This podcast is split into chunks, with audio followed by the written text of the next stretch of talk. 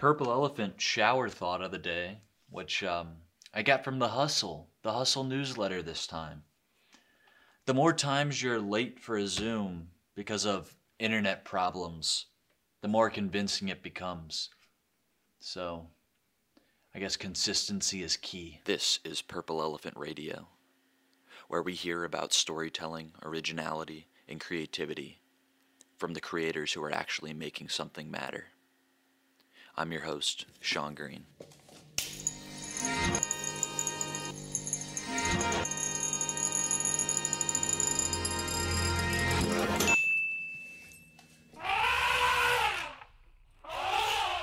Today's guest is another cousin. So, a couple episodes ago, I did my cousin Ryan, who's a ceramicist. This cousin is in uh, an up and coming industry, the cannabis industry. Right now, he's the partner for a cannabis consulting firm that he founded about last year called Quarter Coast, Quarter Coast, Coast uh, Consultancy. And I'm talking about my oldest cousin, Zach Green. Welcome.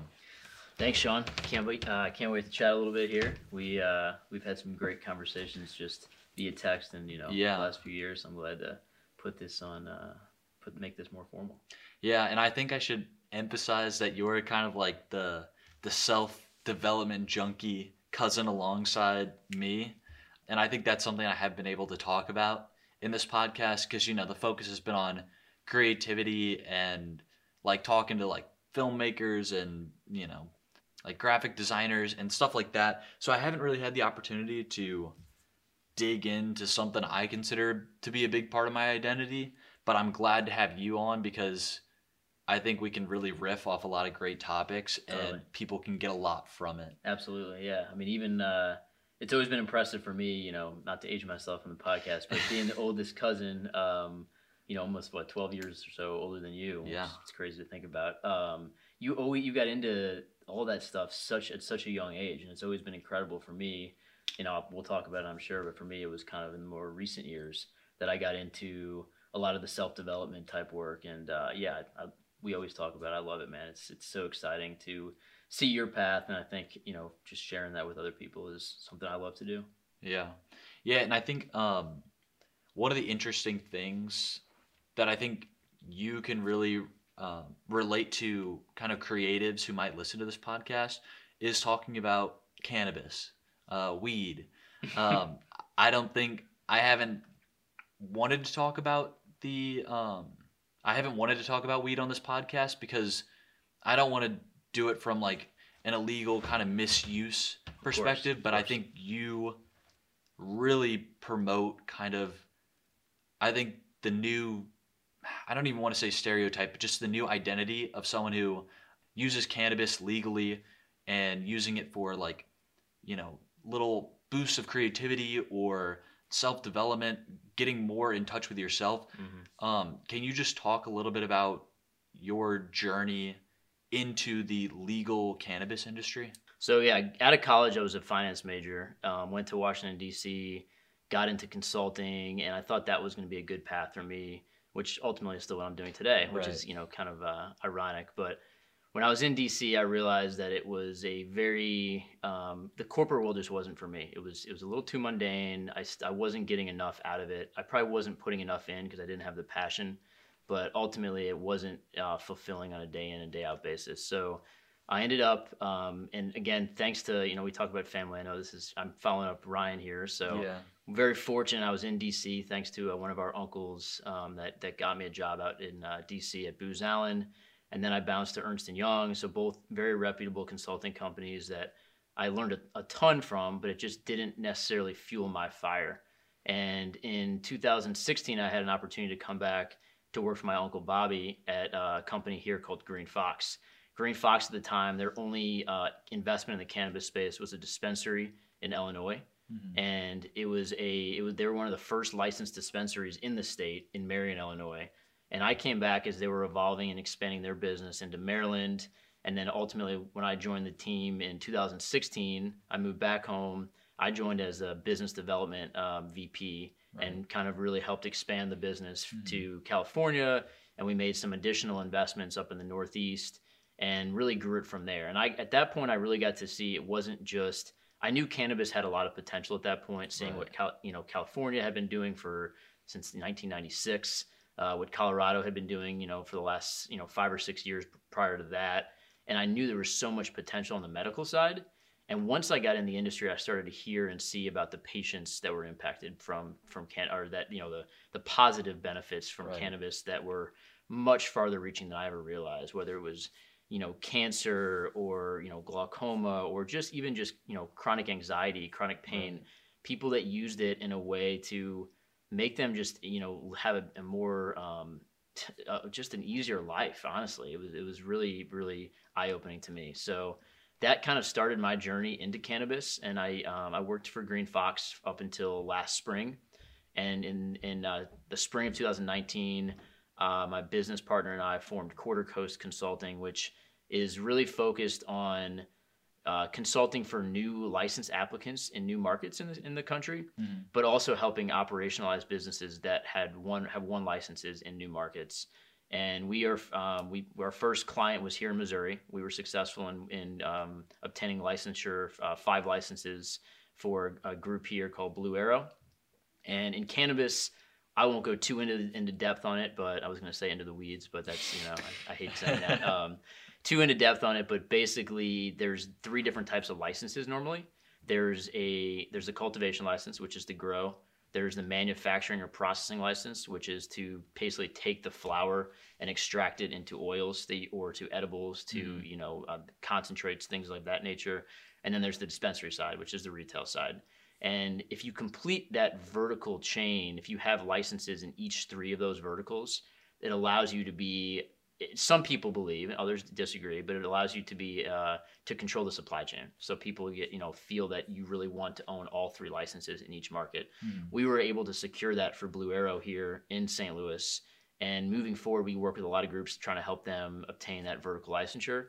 My partner Max and I are also very focused in kind of taking some of that on in some of these newer states ourselves. We want to really help um, implement certain initiatives into this industry that we feel are important, such as um, social equity, sustainability, really creating a culture and ethos that represents what we're about. And it's a lot easier to do that when you actually have control of the business. And it's one of the things we've learned. So that's kind of our goal here, you know, moving forward into 2021 is really working and creating some companies and, and, and especially in some of these newer markets. This past election, there were five new states that came online, Mhm. and uh, South Dakota was actually the first one that uh, legalized uh, mec- medical and recreational at the same time.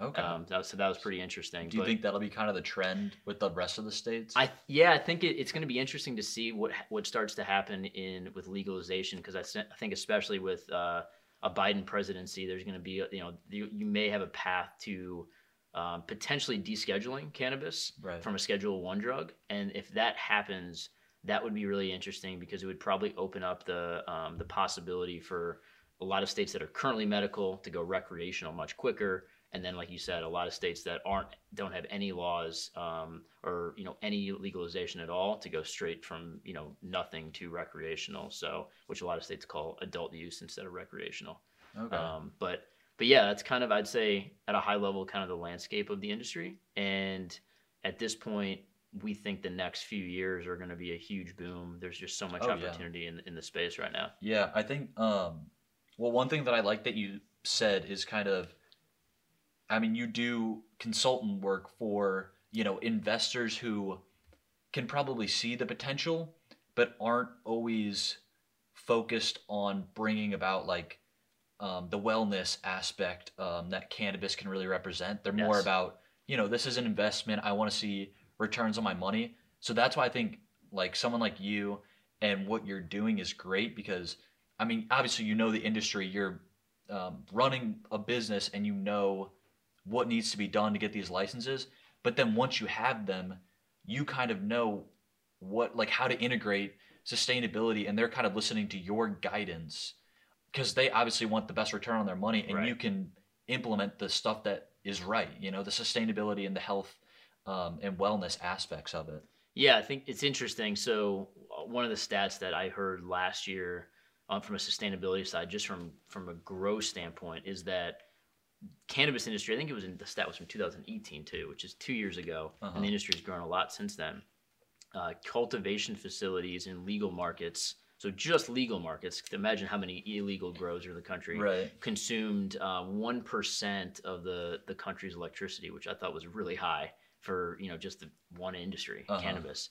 And I think moving forward, what you're going to see from a sustainability side is businesses focusing on you know really finding ways to i mean already with led lighting has become huge but when you see some of these southern states start to implement um, you know uh, whether it's medical or adult use looking at more greenhouse grow you know natural sunlight i think being u- utilized rather than a lot of these let's say you're in new york or ohio or you know in illinois and it, you don't have as much of an option to do that because you don't get as much sunlight so if the the climate allows you to grow in those conditions, it, it becomes a, a totally different ballgame for you to uh, s- determine how you, you're gonna you're gonna set up your facility.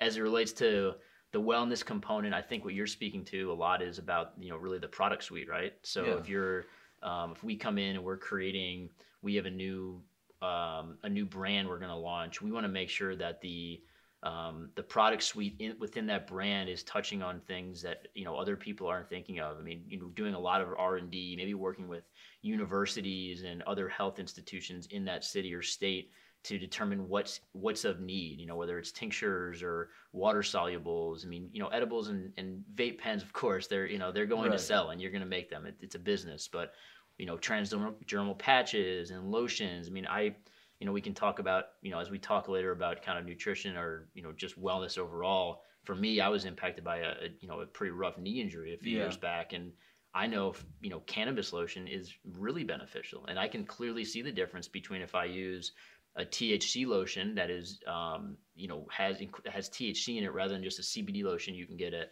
at Walmart or on Right. Amazon. And that active THC within the lotion itself has a definite impact in terms of how it makes you feel. And uh, there's just so many products that I think we haven't even really started to tap into what that can look like in this space.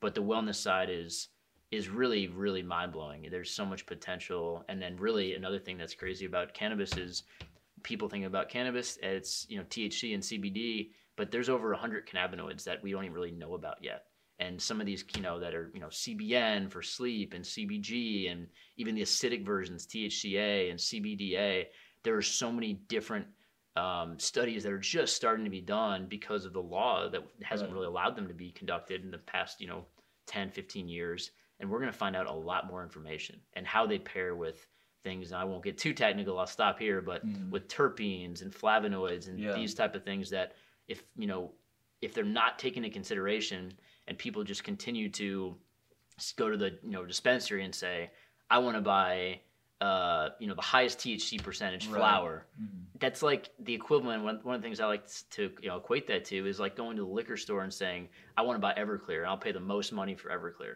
well who would do that everclear is Right. disgusting and Yeah. if you drink that it's probably not going to be good for you i want to go and buy you know maybe a really high quality wine from sonoma that has been aging for 30 years and it's you know maybe going to be actually good for me right Oh yeah. so it's there's so many different nuances that i think can be touched upon Yeah, I think what I think of that, um, of like asking for the highest uh, THC percent, I think of almost like um, bootleg like 1920s alcohol, where it was like people wanted the highest liquor because it was so they couldn't Exactly. get whatever they wanted. And I think what I want to see, and I'm sure this is going to happen, and it's probably already happening in like California, but kind of it's like the fine wine of um, like cannabis, whether that's you know smoking the flower or just any of these other methods that you talked about. And I think that I'm really excited to see what that'll that'll bring because I think, I mean, we don't I don't want to get into this too much, but I think there's a lot of evidence that it's much safer than alcohol, especially in a lot of different um, aspects, whether we're talking about addiction or just like general safety. I don't want to get into that too much, but I, easy I think it's pretty irrefutable at this point. yep One thing that I want to talk about is kind of the creativity side of, you know, we can just talk about cannabis or just any um, kind of substan- substances, and we can even talk about, I don't know, I think of something like L-theanine, um, which I've been taking with my coffee, and I kind of consider that like a its own blend of creativity Yep. boosting stuff. So I want to hear first about kind of the weed and creativity, but also just anything that you have in mind. Well, to start off, I mean, I guess we're both. I mean, clearly we're both weird because I took mine today as well. My, Yeah. uh, and I, I pronounced it L-theanine, so I don't even know what the right I think way. you're saying it. Right. I don't know. One of us is, you know, right. Maybe we're probably both wrong. Um, but yeah, I think it's really interesting. I mean, and I think one of the things you're kind of hinting at is microdosing, right? And how, how important Yeah. that is Oh, yeah. to utilization of cannabis. And I think you're you're spot on. I mean, both of us listen to, you know, bulletproof podcasts, and Yeah. you know, you'll hear, you know, people guests on there talking about cannabis now, which is pretty cool, right? Yeah. And even Dave Asprey himself is is pretty is actually openly saying that he would be interested in kind of trying it out and seeing how it how Right. it works for him. So I think cannabis as a creative um, you know influence I, I think is really really interesting. I, and again I think it's one of those things where at this point yes we can dabble and say let's you know let's try um, if, if, if you maybe it's a tincture you know if you don't want to smoke okay let's try a tincture and let's do two milligrams let's keep it really light And just And- explain tinctures because I'm not sure if everyone would. Absolutely that. true. That makes sense. I wouldn't have known what a tincture Yeah. was. Um, so tinctures are like a little like it's an alcohol droplet basically that you can you can take and usually administer it under your tongue. Um, so you kind of just you drop it under your tongue. Usually maybe it's three or four drops. You let it sit there for 30 seconds. It is very quick to absorb um, to absorb into your bloodstream. Mm. So it, it's one of the most efficient, quickest ways to receive the impacts of THC or CBD and it- doesn't have the downside of like inhaling stuff into your lungs. Exactly. Yeah. So it's it's it's a good it's a good alternative. I mean, I know like you know I know family members that have used it to help sleep, and it, it's very helpful, Yeah. right? So I think T so from a cannabis standpoint, I think you have THC and then you have CBD, which is obviously very everyone knows about CBD now at this point, the craze for calming. But it's Yeah. true. It there are a lot of you know anxiety reducing, calming qualities that um, that CBD brings to the table. I think cannabis. What's interesting is THC definitely can be very much. Um, yes, of course, it's mind altering, right? It's a you know it's a psychoactive substance substance, but if you do it in a low enough dosage, I think that it's really interesting to just kind of notice it, and it's it's one of the things we used to talk about um, back when I was at Green Fox when I worked with some of my partners there was you know kind of start start low, go slow, and you really have Mhm. that approach where you're you're going you're going to titrate is the word that we use to kind of titrate your dosage. Maybe you start with two, and then you go to three milligrams and four, and you find that amount. And once you hit that amount, that's good. Then don't go higher than that, right? Don't make because then your tolerance is going to grow, and next thing you know, not only are you going to be spending more money, but you're probably using more than you should be using. So I think finding that right dosage is really critical. And a lot of times, people uh, that use cannabis maybe shouldn't be using, you know, need to be careful about how much, you know, how many drugs they're taking Right. and it's it's a good thing to be on that lower side of the spectrum. So I think whether it's writing, whether it's uh, you know putting on, you know, I mean, you're for example for your podcast, um, you know, cr- uh, directing movies. There's so many different elements that I think cannabis can be a real benefit for. And and then you can even get into and, and I know we want probably don't want to talk too much about this, but you look at what's going on in in California. I mean, people are microdosing other things, right? It's not Right. just cannabis at this point. And um, you know, I, I am not saying that it's the right thing to do, but whether you're talking about things like acid or even um, you know mushrooms right now at this point, there things are happening. I mean, you look at Oregon, who just decriminalized everything basically under Yeah. the sun, Mhm. and it's pretty eye opening to see what that looks like. I think cannabis has a potential to be on the a less um, risky, less aggressive side of that that um, that spectrum, but at the same time, it's kind of helped pave the way for other plant medicine to Mhm. come on and not have to deal with the federal and the um, just the societal backlash of a lot of these other that you know a lot of these other drugs have had to face. So there's a ton of potential there. It's, we- Yeah. We're just starting, and then again, the minor cannabinoids. I think you have, we don't even know yet. I mean, it's not Oh, just yeah. THC and CBD. Yeah, because I think one of my worries that I mean we're already seeing with um, kind of the CBD craze is this like ignorance of how many other things are a part of the plant, and I think we have a history. Just the United States has a history of picking out one piece of a certain um, plant and saying, "Oh, this is all we need. This is the thing that makes all the magic," and it's the whole plant extract. Um, The full And- spectrum effect, right? Yeah, That's exactly. What they, as they call it, yeah. and I think I mean it even goes way back to um, the coca leaf because I know I think it's somewhere in South America they chew on that and it's like their altitude it kind of prevents altitude sickness but when you turn it and refine it into cocaine then it becomes a very dangerous drug. Yeah. um so I think there is this idea of like and again even alcohol if you look at something like beer obviously it's not the best thing in the world but if you refine it and just take the alcohol it becomes much more dangerous like course. everclear versus Yeah. beer Exactly. um yeah And so yeah, I think that's a great point, and I think with cannabis, I mean, you look at some of these products and the con- these different concentrates, and they might be really good for. I mean, especially you look at some cancer patients that really need high THC doses to you know help them with nausea and things like Mhm. that, and it's very beneficial. Don't get me wrong, but some of these products you're seeing come on the adult use side. Some of these different uh, extracts and you know whether it's dabbing things like that. I mean that's a that, you're taking a lot of product really quickly and um, in high you know high levels of THC, and it can yeah it can really alter your mind. So I'm not going to sit here and say that you know this is a perfect product that you know suitable for everybody, and you can go and you know just go to your dispensary you know when it when they come when it comes online in your state and grab a 50 milligram edible and have a great day. No, I mean that that could knock you out. I mean Oh, yeah. very very well could put you in a bad place. So I think everyone needs to kind of take it and people I think are starting to realize this, but they just need to take it slow and just you know use it in it with your discretion. Think like uh, like our grandpa always used to say, everything in moderation, right? Right. I think it's kind of a really really good saying, um, just in for everything in life. Yeah, I think that's a good um, transition to kind of eh, one thing that I didn't get to talk about when I interviewed Ryan is that that family dynamic, the green family dynamic, um, and I just wanted to hear. I mean, now we're coming up on Thanksgiving and Christmas, and it's going to be the weirdest one yet because we're not really going to be able to be there in person. But I just want to hear from your perspective, growing up as a green, talking about the extended family. Um, what was that like? I mean, just kid to by the time uh, my sister and I were born, because we're the youngest in the family, kind of what was that like growing up with all the cousins and all that family?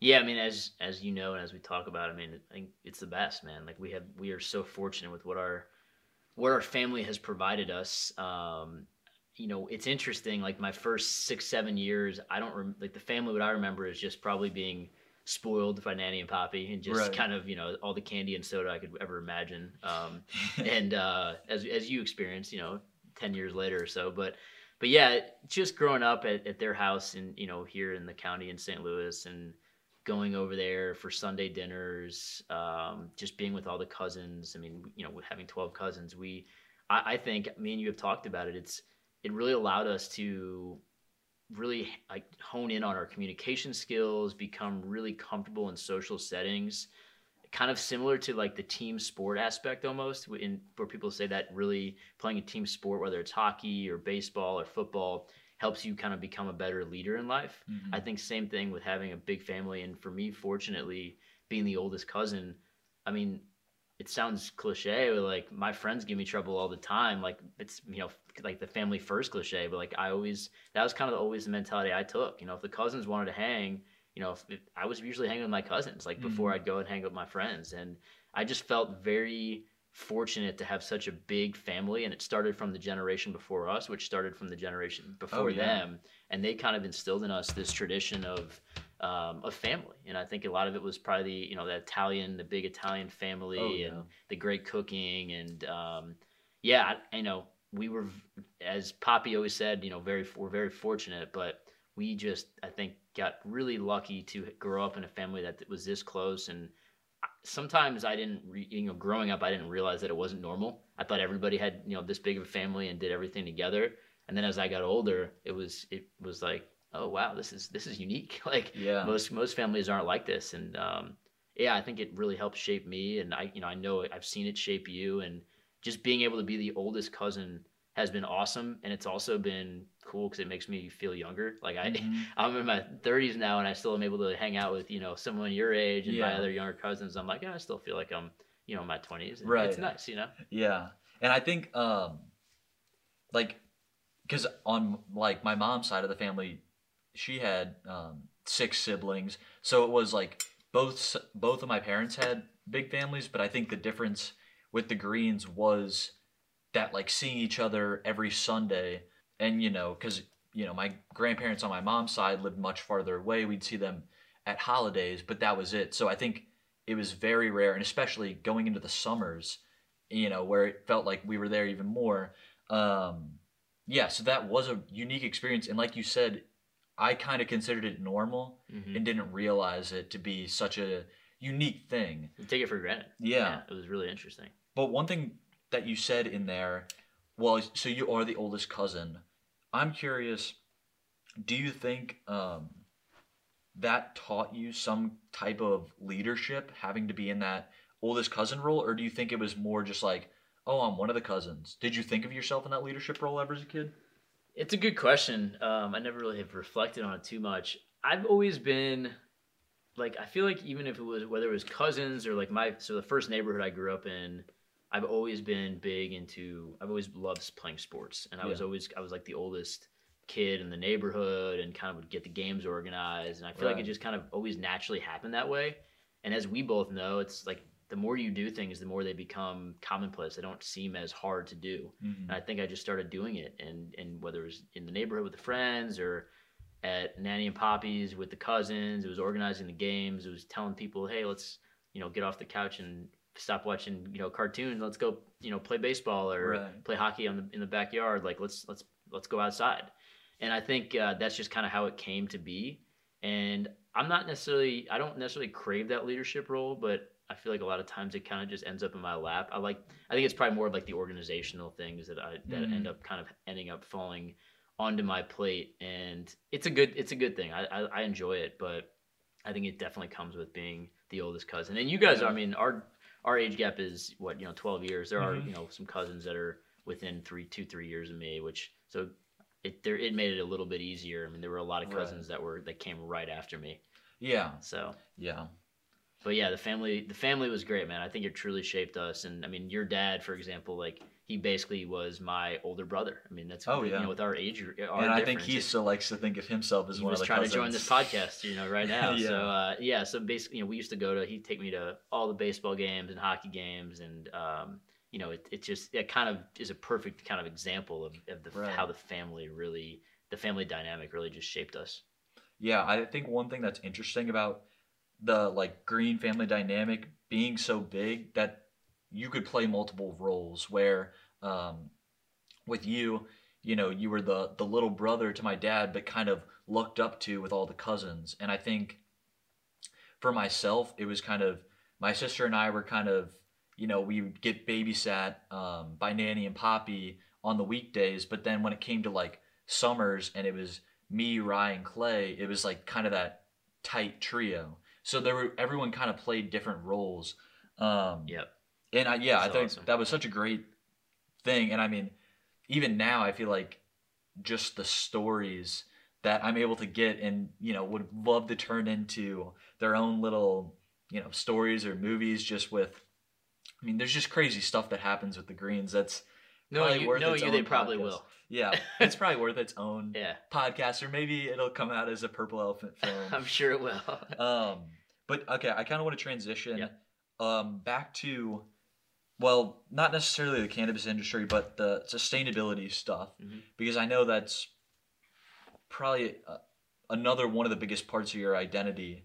So I want to hear how you got into that, uh, like what kind of kicked off sustainability really matters and environmentalism really matters, and talk about kind of how you feel about it now, I guess. Yeah. Um, you know, it's interesting. I, I wasn't. It was one of those things where I wasn't like looking for it, right? And and I think that's how things happen sometimes. I was living in DC, 2000 probably 13 or 14. So I was I was you know still in my mid mid to late 20s and was really at that point just kind of like I told you with the corporate life. I was very happy Right. just going to work. Probably drinking more than I should, you know, Yeah. having a good time on the weekends, and just didn't feel a need to like find different hobbies. But in DC, actually, it happened to be, it still happens to be, I believe, it, there are the most LEED accredited buildings. And what LEED Mhm. stands for, if you're not familiar, is Leadership in Energy and Environmental Design. So it's buildings that have a certain accreditation Um, Mhm. The way they're built with Just very energy efficient. very, very energy efficient. They, they, you know, they get their input products from, you know, maybe a forest in, in the near vicinity, things like that, right? And I started noticing that all over the city as I would, you know, take the metro to work and go to different client sites to work. And I really got interested in it because not only I've always been interested in architecture, and I realized I wasn't going to get into it because it was too much math uh, growing Right. up. But I, Yeah. of course, ended up being a finance major, so I don't know how much different that was. But I I noticed how cool the architecture looked in a lot of these buildings, and then I started kind of reading about it a little bit, and I thought, wow, this is awesome. Like kind of like cannabis. I mean, we all know that climate change is a critical, uh, I mean, one of the most important issues in in our time right now, and I ended up going to a, uh, I think it was a, a, a seminar or some type of event, free event in DC, put on by the USGBC, which is the Green Building Council, the, Mhm. their region in, in DC. And it was just fascinating. Everyone was much smarter than me, had a ton of understanding. There were a lot of them were architects or engineers, and I was just a, a consultant that, um, you know, probably should have had more understanding of what I was doing, but again, was kind of just doing doing what it took to Uh-huh. uh, you know, get by day to day. And I, I didn't really understand what LEED was, and I just took kind of started taking a, a prerogative to kind of really research it a little bit more. And it was super interesting to see how in depth LEED was and the different you know uh, different criteria and belts they had to gain uh, accreditation for, and what the USGBC was doing in the community volunteer work and.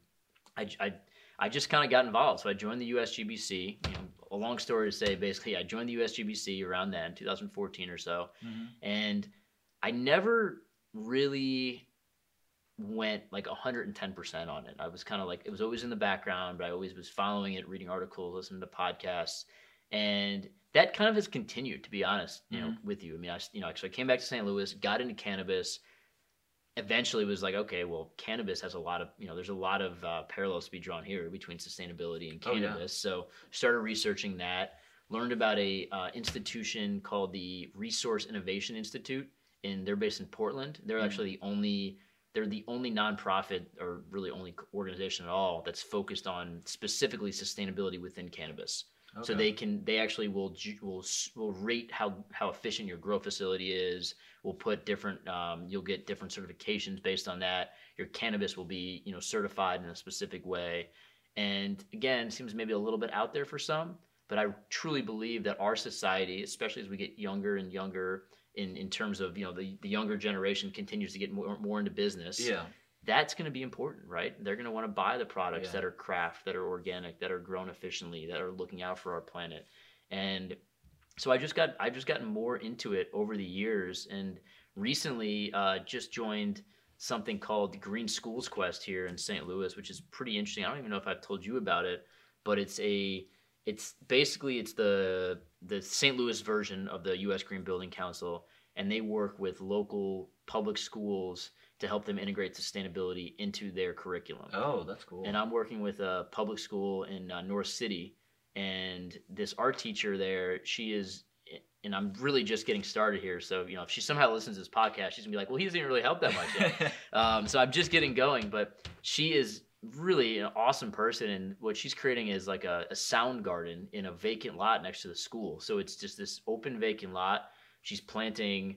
A, there's a bunch of plants that she's putting up in there. She's turning it into like an ed- education center with a lot of lot. It's basically a live garden Mhm. where there's going to be like you know se- sections for music, sections for art, and then just places for you know people for these kids to plant. You know, uh, elementary elementary school schoolers to just plant and be just kind of immerse themselves in nature, which to me, long-winded answer I know at, at the end here, the interconnectivity between social equity and sustainability is really mind-boggling right now. It's so important. We need to really bridge that gap. There's so many people living in impoverished areas that don't have access to, you know, clean air, clean water, clean, you know, uh, high quality food, and, and we need to start working really hard at how we can get to that. And I think this is a this is a great program for that. So I'm just I'm trying to I'm still dabbling in it. I'm not I haven't like 100% dove in and said I'm going to spend, you know, all of my time on it because Right. clearly I'm still in the cannabis space. But I have a, as you can tell, I just rambled. So there's a huge passion in my heart for Oh, yeah. sustainability. Yeah, and I think, um, like we kind of touched on at the beginning of this, you can integrate um, that sustainability culture into what you're doing with the the cannabis industry. So I think, um, I mean, like you said, you haven't dove fully into that kind of non-profit side, but I think it's it's still a part of everything that you're doing right now. It yeah, it is. I mean, just to real quick, just to jump in. I mean, for on the retail side, for spe- uh, you know, uh, in particular in cannabis, because I touched on the grow side, or even the pro the manufacturing side. I mean, you look at labels, right, and all the in packaging and and your you know your to go uh, your containers that you take your product out in. I mean, people need to be more understanding of the environment when they're when they're doing these things, right? So let's use let's use environmentally friendly packaging. Let's you know let's make sure that our our facilities we incorporate LED lighting. You know, let's have let's make sure clean air. There's there's maybe there's light. Let's make sure we have blinds that are automated so we can really optimize the light coming into the facility, so we don't need to use as much energy and you know our energy consumptions can be consumption can be lower in the in the dispensary so there's so many things that we can take into consideration that apply to every vertical within the supply chain of cannabis Yeah, right. And I think, um, I mean, just when I think of cannabis dispensaries, I automatically think of, oh, it has to be kind of environmentally friendly. It's it's weed. It's yeah you it's know, plant yeah. And I think I'm sh- I'm sure I'm not alone. Um, having never been into a dispensary, I just have that positive stereotype, which I think could be almost destruct or not destructive, but prevent actual um, sustainable change because I'm like, oh, it already seems yeah like it's environmentally friendly. right it's Um, green it's, yeah. yeah, And so one thing that I want to touch on with that is if I think of something like, you know, or organic foods and organic cannabis. So I think it's like there's always going to be a group that cares about that. There's always going to be a consumer population that cares about organic versus conventionally grown. But how do you think that gap can be bridged for people who are just like, I want to get high, or you know, just even in more responsible use, like you know, I'm doing this for pain. Why should they care about organic versus not? Right. It's a great question. Um, so the first thing that comes to my mind, and I think you, you, I think you know about this too, is just like regenerative soil, right? You know, Yeah. regenerative agriculture. So I think when you think about growers that are very conscious and they're more craft, they're going to do things like you know no-till soil, regenerative, you know, regenerative practices within their grow. But again, it is hard. I mean, if you look at these some of these some of these dispensaries and some of my business experience, as much as you can try to focus on education and you know promoting the the most quality products. At the end of the day people everyone has to come in. They all have their own budgets. They're all different. And some people just need to find the best deals. And ultimately a lot of times the the most efficiently grown that maybe have the most and again the industry has gotten a pretty done a pretty good job with pesticide use. So i'm not going to say it's very dangerous what they're buying but Uh-huh. it doesn't have maybe the most attention paid to something like organic or regenerative soil or things Yeah. like that. So I think ultimately what it's going to come down to is it's just going to it's time. I hate to say that, it, it, but at the end of the day, it's really it's going to take time. People need to realize that doing it the right way um, and really focusing on on quality over just efficiency and blasting out as much product as possible is going to be what the, the you know the end goal of what the patient wants. And until we get to that point, it's really just going to continue to be who wants to pay a higher price, who cares more, who wants to go to Whole Foods and buy their, you know, buy their grass-fed beef versus who wants to go to, you know, um, to shop and save and, and get it for four dollars cheaper, Right. and it's an industrial grade, right? And there, we we both know about how how that works, and it's um, it's tough because it's people the education isn't there, so a lot of it I think is on the grower to work with the um, the retailer on how to educate the masses Hmm. and maybe find ways over time to slowly bridge that gap in pricing. Because at the end of the day, dollars talk. And Yeah. until those prices start to get closer and closer, people are going to choose the lower price product every day when they're on a budget versus the product that's organic or right. grass fed with you know beef. Yeah. And so it's it just it, that's what it's going to come down to. It's time and money. Yeah. Um, I wanted to make the connection between like LEED certified buildings and kind of just anything environmentally friendly, whether that's organic foods or um, organic cannabis. I think food has the advantage of being able to make the claim, even if you know, people may disagree with me, there is some evidence that it's better for you. And not just better for the world, but you can take tangible um, value from it. Say, um, I, th- I think specifically of something like eggs, where you can tell based on the color of the yolk how much nutrients are in it. And usually the 60 cent eggs don't have as much as Yes. the little bit more expensive ones. Right. I think with LEED certified buildings, there's not a ton of incentive to get it besides the person already being very environmentally conscious and caring about that. So do you think is there something kind of being implemented to have a reward system or do you think there needs to be something It's like a great that? question. Um, I would so this is something that I probably haven't really delved into as much in the last couple years as I was when I first started getting into it. So if you interview me again in a couple years, I promise I really am trying to get my LEED certification, uh, my green associate, and when I get that, I probably will have a much better answer. But Mhm. I will tell you the one of the biggest selling points for you know uh, when you're designing a building to have LEED incorpor- to incorporate different LEED initiatives within your build out is it's over the long run right? You're not going to see the Right. payout on the front end. I mean it, it- you're going to spend more money 100% hands down just like you do for eggs right? Well you pay you know 250 for for a dozen eggs instead of you know 60 cents 80 cents and you know what? Maybe in you know 10 years you're healthier than you know but you you know so you're going to save money on health insurance but you're not going to save money in the short run. And it's kind of the same thing in you know in, in, in that in the LEED in the LEED side with buildings and even as it relates to cannabis where you may not see the initial benefit you're, you're going to have to convince and if you're going out and you may need to raise you know 10 or 15 million dollars to build your you know 50,000 square foot facility in this new market well you can build it cheaply and not have very many sustainable initiatives in your build out but over the long run your energy efficiency is going to continue to decline and you're going to see a, a very inverted uh, graph when you look at your energy energy efficiency so it's a question of do you want to spend more upfront for a better payout Right. in the long run or are you looking to just be very cheap on the front end save that money and maybe you're just trying to sell your business. And if you're trying to sell your business then you know what? I can maybe see what you're doing.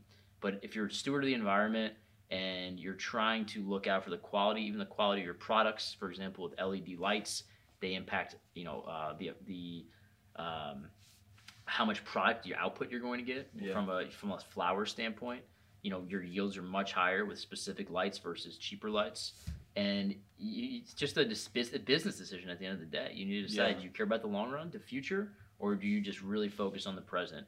And i think that ultimately the way i look at that is kind of almost how business is starting to shape out and to shape in, in terms of is it shareholder value or is it stakeholder value? And it's mm-hmm. you know i think we're starting to get to that point where we're moving away from shareholder value. It's not all about the stock price. It's all it's more now about the entirety right? The interconnectivity of the business. It's going to touch you know your end consumer it's going to touch your employees it's going to touch yeah your shareholders and everyone needs to be impacted in a way where it, may not benefit one of the three the most it's going to be a little bit more evenly distributed and i think that's something that's really important. Yeah, and I think that will also just happen naturally now that social media can be used to say, what the heck is going on with this business? These practices are cruel or um, inefficient or horrible for the environment, whatever it may be.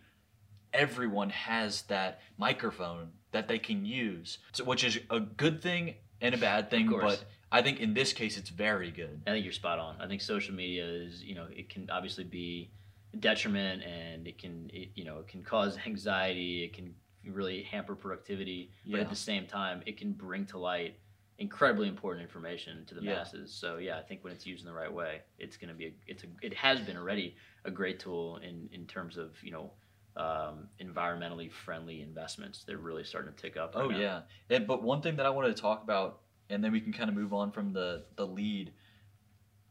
I think there has to be a short term incentive, not for the money, because obviously the money won't be there, but I think there has to be something besides just ten years down the road, and to bring it to something something that I'm relating it to. I think of myself in like my nutrition and health practices if I was only thinking about how eating healthy would impact me for impact me 10 years down the road, to be honest, I wouldn't be able to stick with it. Mhm. And the only reason I am able to stick with it is because I feel the short term pain if I eat something that really doesn't sit well with me, like gluten or dairy, and literally the the kind of selfish desire for appearance. My skin broke out like crazy in high school, and it was changing my nutrition and health habits that changed that. And staying with those habits keeps that short term pain off of me, like it, literally in the the pure sense, off my skin. Right. Um, so I think I'm just curious. Do you think that there can be anything like that? Because I think hotels are the place where I see LEED certified buildings a lot, and obviously I don't know too much about it.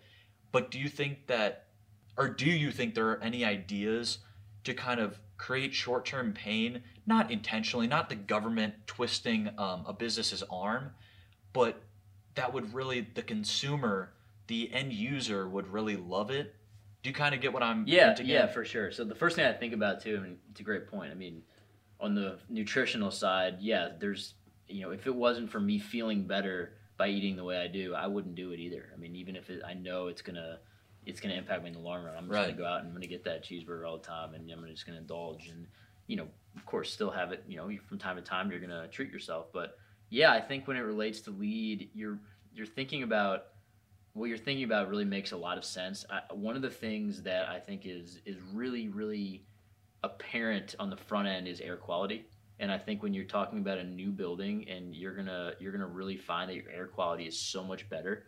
And most of the time we don't realize, right, that the air we're breathing in is truly impacting us. We may Oh, just yeah. oh why do why do I always have a sinus infection? Why do I always you know why am I always feeling like I have a cold or a cough and you know I'm not sleeping well? And it, it's it's due to the fact that you're just breathing in bad air day in and day out Mhm. whether you go to the office you're driving you're in pollution and you know with traffic you're in pollution and i think that man it's it's hard to say because I, I am- i'm not a huge fan of i want the government to just you know have a huge hand in everything but climate change is something where we have to get there has to be government gets involved right I mean, Yeah. we just need we need involvement i mean we need the government to step in and say all right businesses we're going to incentivize you to really make some significant changes. And I'm not all for some of these massive companies, especially these oil companies, where it's you know all these carbon offsets, right? Where I think it's like it's almost like a game, right? Oh, we're, as Oh, long as they have all these different carbon offsets, they can do whatever the hell they want and continue to you know um, use all these fossil fuels. And it's like no, let's let's find a way to truly incentivize companies to clean the environment because they have the capacity to do it and there's Mhm. ways to make money. You're not going to maybe make as much money but figure out a way right? And i think that that that relates all the way down to just a, a building itself. I mean you're going to see your your the quality of your tenants lifestyles whether it's you know it's a corporate office whether it's a grocery store your people coming in and out your food quality is going to be better in a better i mean look at aldi they're they're building all these new um, Yeah. they're putting Uh, all yeah, this we have one down. they just they're, Here, they're yeah. renovating all of them, right? So there's reasons they're doing this, and they're spending. are more those money. being LEED certified? I don't know if they're LEED certified. I'd probably do. But they're probably more energy efficient. hundred percent more energy efficient. You can tell the lighting is you know they're LED Mm-hmm. lighting, and it, so I just think it's you're you're spot on. I don't have a perfect answer for you, and I don't think any unfortunately I don't think anybody does at this point. But we need to figure out a way to um, to to make people feel like they there is a reason to to go that route, and I mm-hmm. don't think that we have that yet. I mean, I think it still is trying to trying to understand the long term benefit but also finding a glimmer of okay, I need to do this because I'm going to feel better. And a lot of times it's try it's action, right? We have to Yeah. we talk we, me and you talk about this. You know, you to to have courage, you know, you a lot of times you need to act to, Yeah. to realize you need to you know to, to get courage. You have to take that first action, and for you, that's what it that you did. Yeah. You stopped eating the, those foods. Your skin cleared up. You felt better. Your stomach felt better. That mind body connection just totally changed for you, and you you know, I mean. I don't know, man. Like just to see your transformation Right. since you started that, I think you can really Yeah. you can tie that into that. But I would I would almost argue that's the second step, and that the first step would be awareness. Because if I related back to the the, the acne thing, I was taught by my dermatologist that it's entirely hormonal, which is a big part of. Um, and I'm not going to get into it, Yeah. the science here, but it's partially hormonal. but that diet has nothing to do with it. And now, I mean, you look up any post and it'll tell you there are a lot of foods that almost every time will trigger um, acne if you're really sensitive Yeah. to it. But I didn't know that.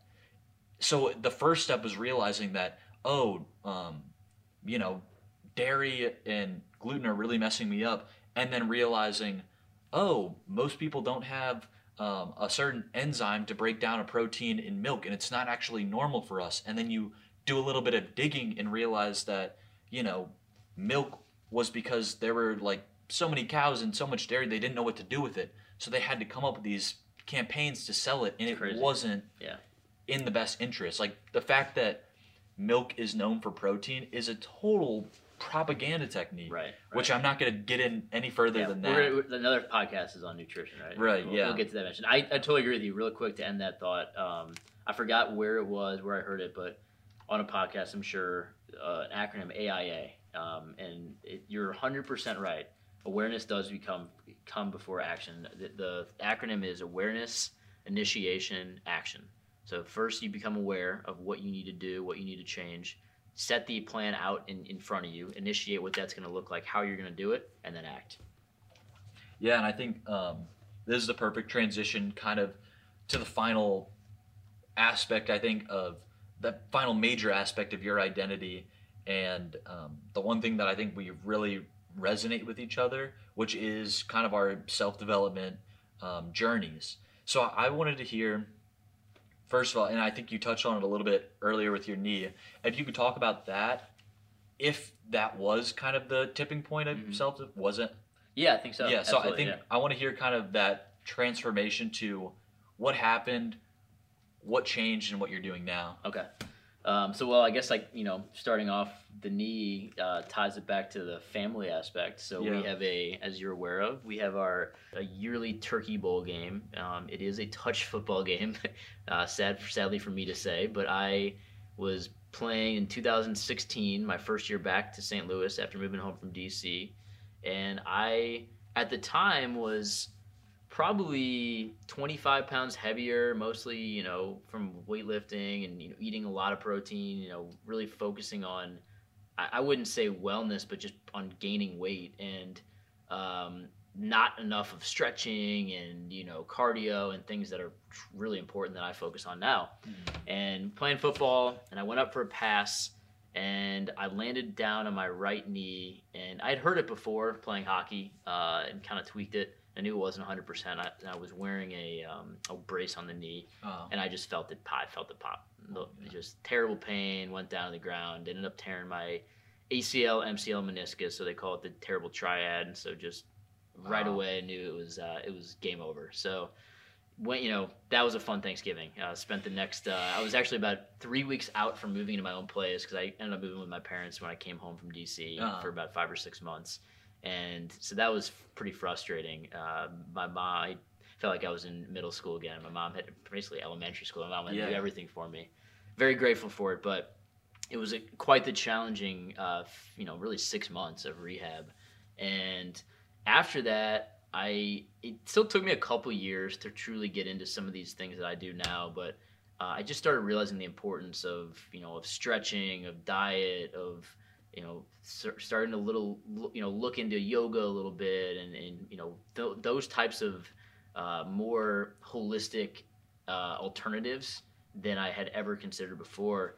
And in I think it was 2018, I was in I was going on a trip to Chicago, and a buddy of mine, uh, Joey Joey Goon, had told me about a, um, a conference in Ohio and it was called Front Row Summit. It was uh, Front Row Foundation. They're basically kind of like a Make a Wish Foundation, and they do they, they basically similar things that the Make a Wish Foundation does, but they're just on a Mhm. smaller scale, and they really are very very focused on each individual recipient of their of their award, and it's just a beautiful foundation.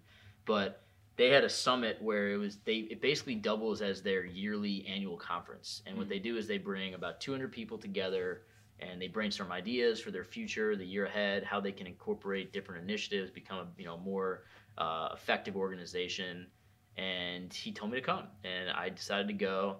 And one of the speakers that was there was Hal Elrod, and I know you're you're aware of Hal Elrod. He's um, he's you know he he came up with the the uh, term the miracle morning, which is you know something that is become pretty well adopted across the world now. He's he's well known. He's actually coming out with his first movie here in a few weeks, and he's he has multiple books. Miracle Morning is his you know well most well known book, and hearing him speak, story's crazy. I won't go all the way into it, but you know, guy went through you know life threatening car accident where, where he actually like literally his heart stopped beating and people they he thought they thought he was dead to cancer beating cancer you know a very very serious version of cancer serious form of cancer and just be, ended up becoming this very inspirational speaker wrote a book and the miracle morning is really just a it's a routine how to start your day and it just it's it's, it's pretty simple right it's it and i started incorporating it and put my own spin on it but instead of waking up and checking your phone and sitting in bed and hitting snooze until the last moment until you can possibly get up,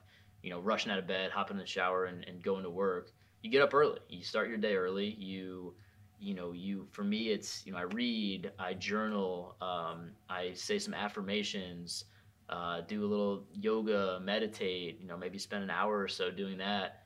And, you know, I'm not saying I'm perfect, but for the most part, I at least incorporate, you know, some of those aspects of my routine every day. And it's pretty crazy. It's definitely made a huge difference in how i feel um, the confidence i have going into day in you know just from a day in day out standpoint how i feel my body my mind gives me the energy i need and it's been just that really kickstarted my journey into mm-hmm. the you know into this uh, the self development world that is actually just eye opening. there's so much yeah. there's so much out there, right? There's not enough you don't have enough time in the day. If you wanted to grasp it all, you wouldn't be able to work. Oh yeah. And I think um, one of the issues I faced when I first got into it, kind of late high school, because I think my, you know, like I talked about, my journey into self development was a little bit more superficial to start, whereas you had the the leg injury and it was like, you know, I really need to figure this out. I need to figure out this exercise. Yep for me, when I really started getting into the books, I mean, first of all, it got me into reading. Yes. Which I hadn't done Same here. um, since like elementary school. Right.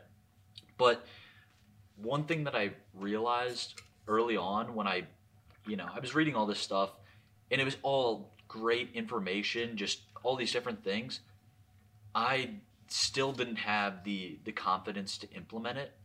So I was reading all these books and I was learning all this great stuff and I never talked about it. In fact, I was like scared, not scared, nervous to talk about it, and I just kind of kept it hidden. Um, but then I think the tipping point for me was coming to college and having a, a stronger group of friends where, I mean, there's no denying that high school is very superficial, but when, in a lot of ways, not every way, but once you get to college, especially a big college, because I mean, I'm at Mizzou and you did go there. It's so big that you have to find your own pocket. Mm-hmm. It's not like there's a hierarchy right. of popularity right. that is how it is kind of in high school. And so when I found that group, it was comedy for me. Yep. And I think that is like an insane confidence builder, um, which ended up me being able to do stand up. And that was like, boom, now I can anything's easy. yeah, point. I yeah. can you stood up run and, around in my underwear and right, be fine. Right. Like just that insanity, and I think it was something that I never lost because you know if I go back to old home videos, I was doing kind of those performances and little skits and fun things. Um, you know, when I was that little kid, yeah. and it was kind of like conditioned to not be ashamed of it, but just to hide it or mm-hmm. not try. Um, and so I'm grateful for the the comedy group and just being able to be in college and just share this stuff. Mm-hmm. So I felt like I had gotten caught in the trap of learning everything but not having a way to implement it.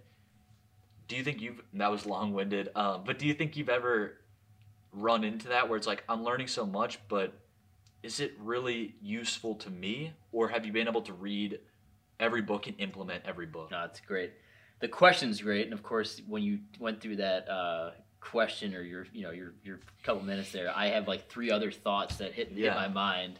First, really quick before you get to that, so interesting from the subconscious subconscious standpoint because like you hinted at at the end, do you remember everything? Some of the things I definitely don't remember, but a lot of things you said actually hit me as these are things I've read about recently, so I want to touch on real quick. Yeah. So subconsciously, the subconscious piece I think is really interesting. I think I sent you that that YouTube video, the Bruce Lipton piece uh, recently, Yeah. and he talks about how before you're seven, your subconscious Yeah. brain isn't defo- isn't um, completely formed until you're seven years old. So all these things you're learning, you're just basically building your brain up. You know, your pro, your your computer is being built and built and built until you're seven years old. And once you're seven, and I'm sure that's not very 100% accurate, but around seven years old, Mhm.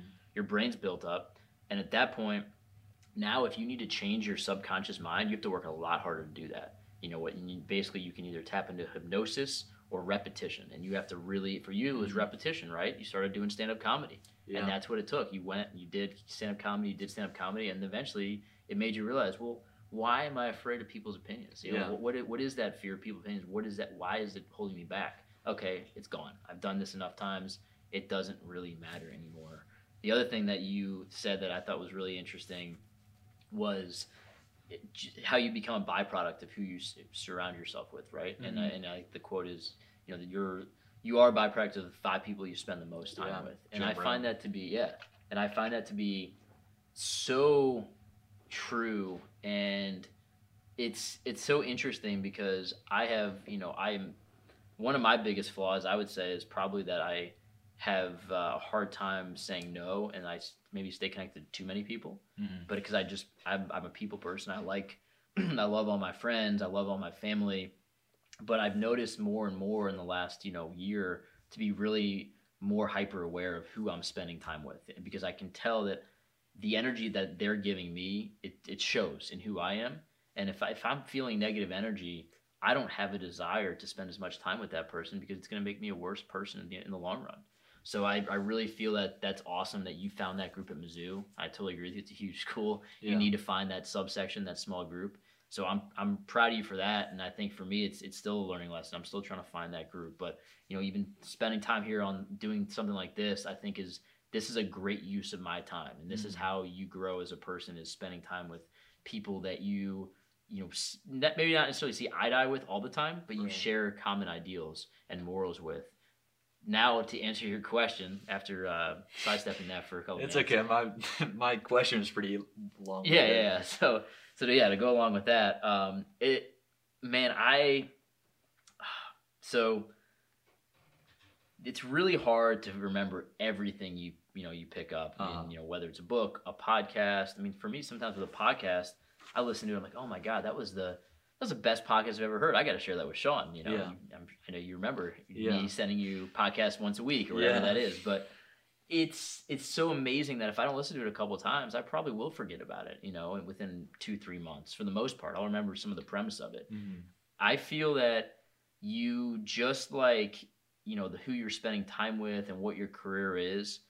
As much as it's good to dabble and have a lot of different things going on, you really still need to find something that you are truly passionate about and give it the majority of your energy. Mhm. And I think that's the same thing whether it's a book. Like I couldn't personally have three or four books I'm reading at once. That just that doesn't fit me. If I was doing that, I wouldn't be picking up enough information. I wouldn't be comprehending what I'm. Re- I'd rather crank out a book, finish it, start another book, Mhm. than have you know be reading three or four at one time. So I think it's uh it's it's it's it's a challenge in the self development world, and I think you just need to figure out what works for be- what works best for you. Recently, for me, one of the things I've realized is if I'm working on a important task or project for work, and I'm listening to a podcast that I'm really interested in, that's not going to work. I need to put on yeah. you know chill hop. I need to put on binaural beats, some type of you know very low key, lo-fi you know music that I'm not going to have any understanding of what the lyrics are. And I'm just Yeah. going to focus to it.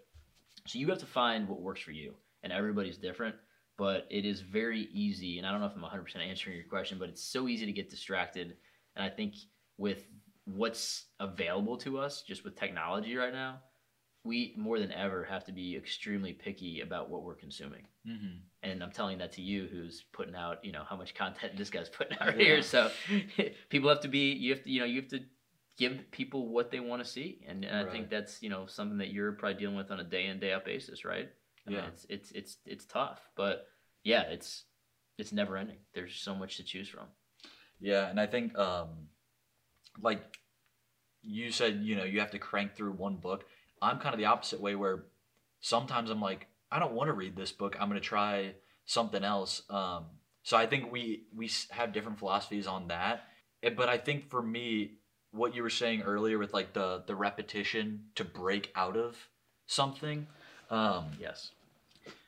I I think that really applied to me because I was kind of going against the current with you, like you said, um, kind of the five people you were surrounding yourself with. When I was living at home in high school, it was you know my family and kind of my close high school friends, but mostly my family. Um, and I think I definitely had to go against the current to kind of be like almost embrace the identity was like nerve wracking for me because um, I think changing a huge part of your identity is always going to be nerve wracking.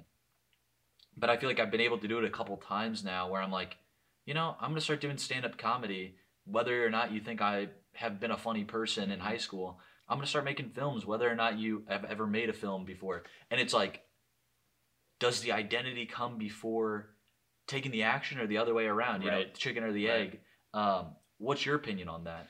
Well, what comes first? It's interesting hearing you say that because I think about myself too in that situation, and you talk about family. And again, I think one of the as much as we've talked about the blessings of having such a close family, I think it can also be a curse, right? Yeah. I mean, I think we more than probably most um, are aware. I think uh, be, having such a big family that's so close, I am probably overly aware about many things, and I think that maybe having too much of a care about what my family thinks right. is probably something that's maybe not held me back because I don't want to put any.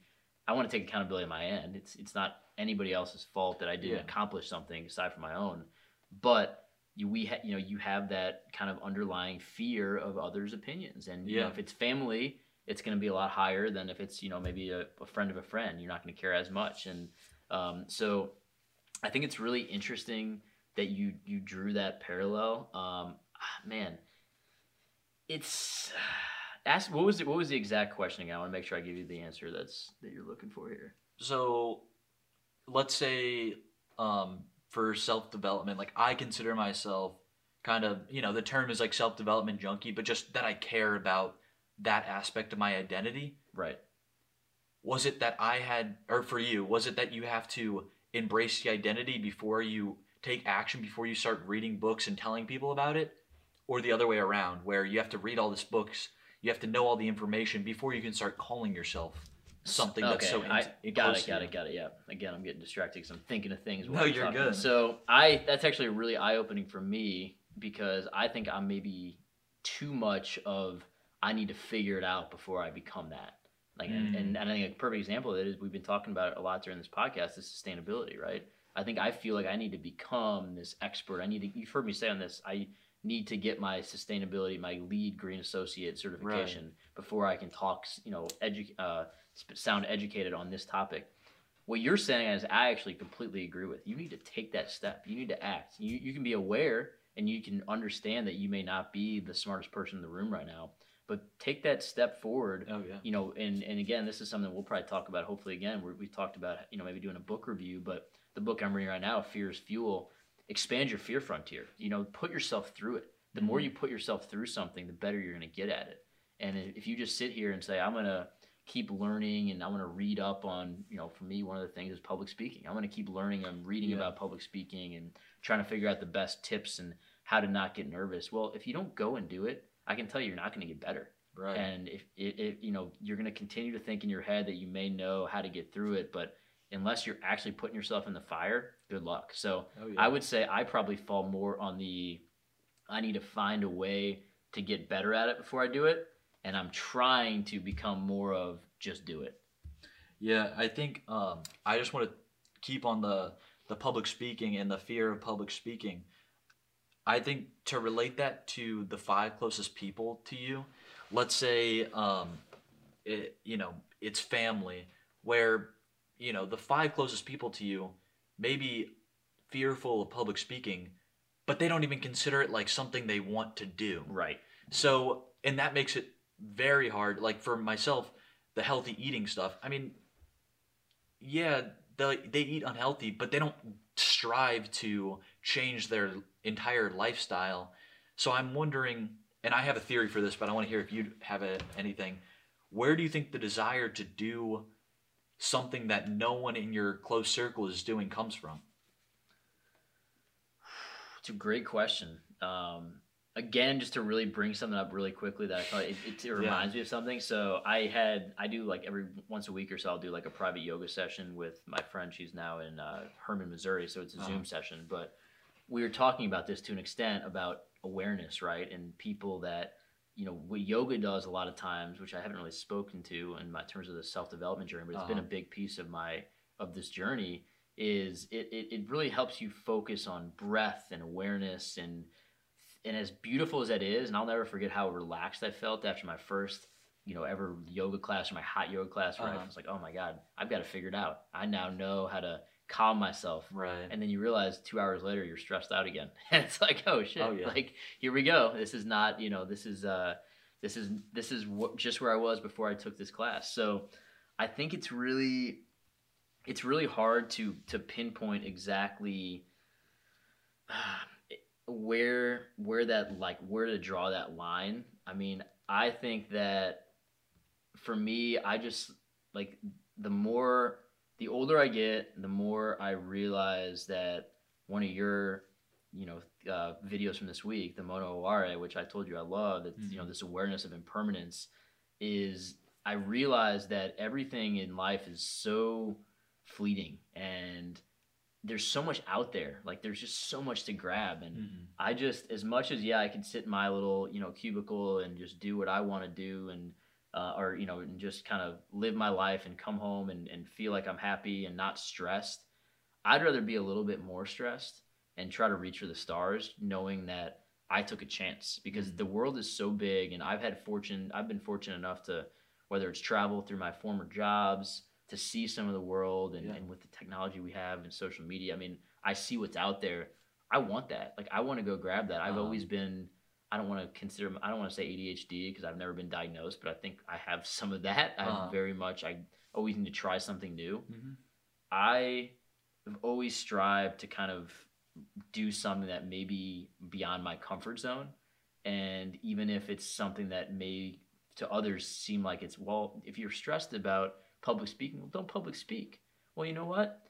I'm gonna. I have to public speak. You know, yeah. I, am if the way the person I am, whether it's giving a best man speech at a wedding or you know going to raise capital for a cannabis company oh, yeah. and speaking in front of 15 people, it's gonna happen. So I can either hide from it or I can tackle it head on and be more confident when I do it. So I think it's one of those things where you know, as much as you can try to put it, you know, to the side and think that it's not important. If you're if you're trying to live a life with fear that we're or if you're living a life where fear is stopping you from reaching your goals it's it's just it's so toxic. Like i don't even know how to it's just you have to break through that. Mm-hmm. it's so important. Yeah. It, my my little theory is that and you kind of touched on it with social media you know we have access to every single person who has an internet connection um, whether that's reading about their life or actually communicating with them.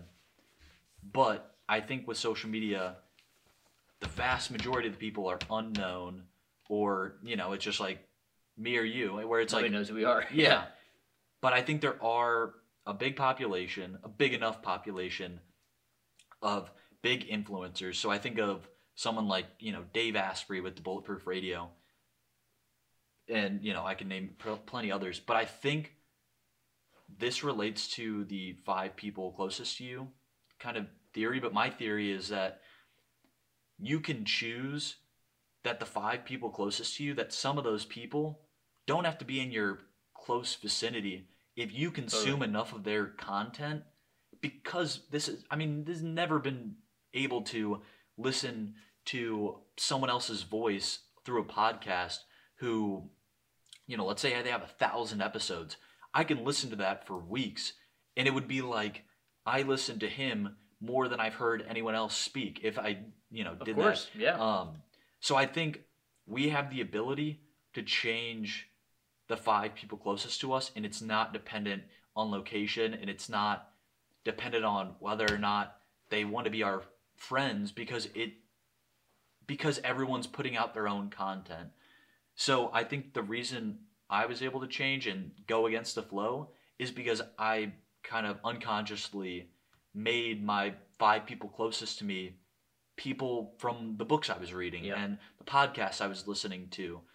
So, do you have any big names where it's like I can name off right now Tony Robbins, Seth Godin, Dave Asprey are like the top three people that inspire me and influence me, and Alan- Watts, Yeah, who's I would have um, who's late, Yeah. um, dead, but those like four, and I can probably throw in another, but those are the four that come to mind that influence me every single day. Do you have kind of those people you could name on five fingers? Yeah, I mean, I think it's interesting. Um, I never really thought about it like you like you just brought it up. I mean, in terms of you don't have to be friends with them; they can be these, you know, these figureheads that put out content, or maybe not even figureheads. Maybe they're just you know, maybe it's someone like you, you know, my Mhm. cousin that's coming out and you know putting out content, Right. right. And I mean, honestly, to be completely honest with you, with the amount of content you're putting out right now, I am probably consuming just as much of your content as some of these bigger names that you know that I listen to, but you know, whether it's Tim Ferriss or Dave Asprey or um, there's so many good names. So for me, I would say, I mean, Tim Ferriss definitely is good, but I would say like Vishen Lakhiani is somebody Yeah. that's really good. Mindvalley, I think, is really interesting. Um, Dave, I mean, Dave Asprey is definitely one that, like both of us, I would say he's kind of the pinnacle. Like he's biohacking is the term that he's coined, and it's very, it's very focused on not only on you know maybe it's a little selfish to the point where it's like how do you completely optimize your body and your mind, but it's also at the end of the day, why are you doing that to help the world? to Mhm. push you're a better version on yourself to spread that light to the world. And I think that's something that Hal Elrod, Hal Elrod that to me really he sticks out because it's someone that I've seen in person.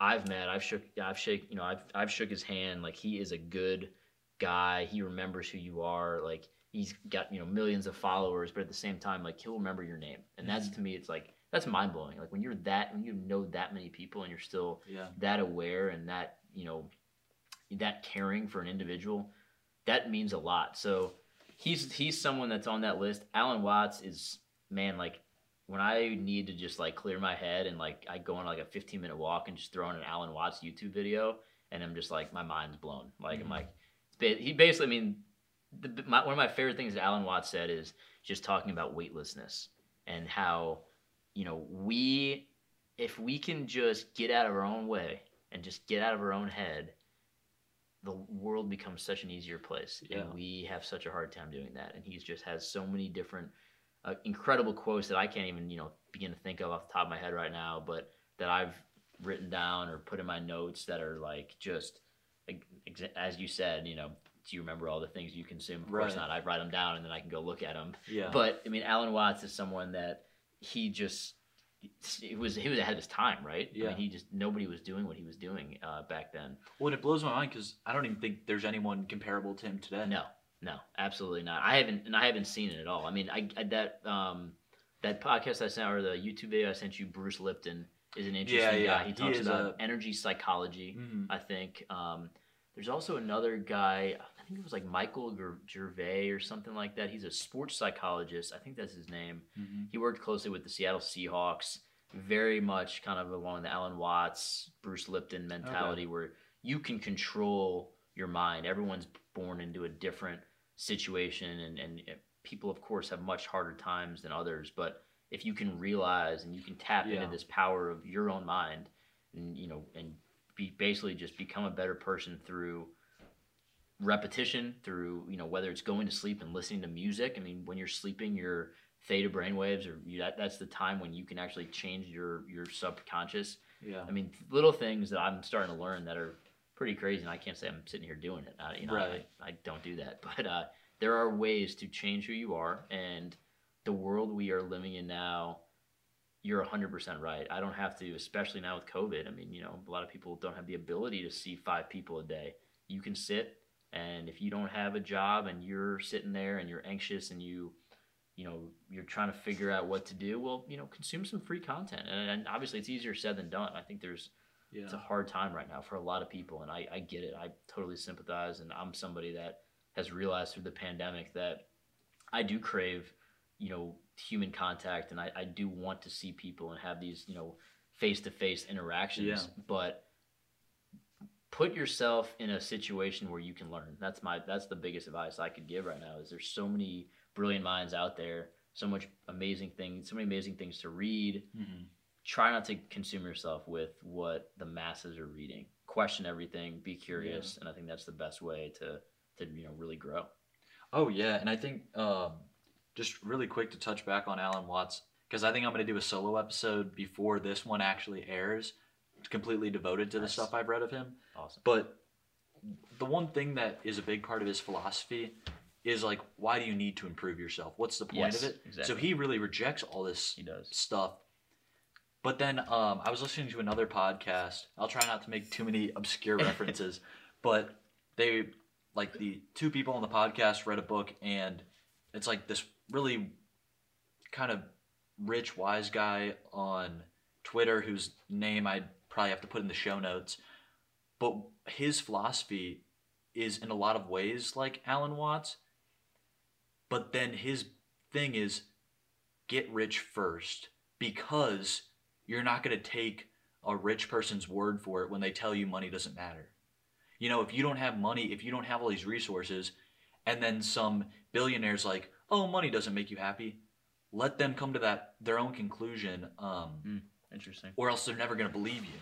And I think that might have been the one thing, like kind of connecting the two philosophies Right. where it's like Alan Watts kind of needs to be that second thing. Like when you've kind of beat the the social game in terms of the monetary value and you've um, reached financial independence and you feel good about what you're doing, then it's time to kind of look deeper, whether that's inward, outward, any word um, Right, you want to say. Interesting. Yeah, I mean that's something that I'm, you know, I could I could definitely think of some counter arguments to that, but that's a really interesting perspective. Mhm. Um, for me, it's it's it's again, it's about balance. It's trying to figure find a way Yeah.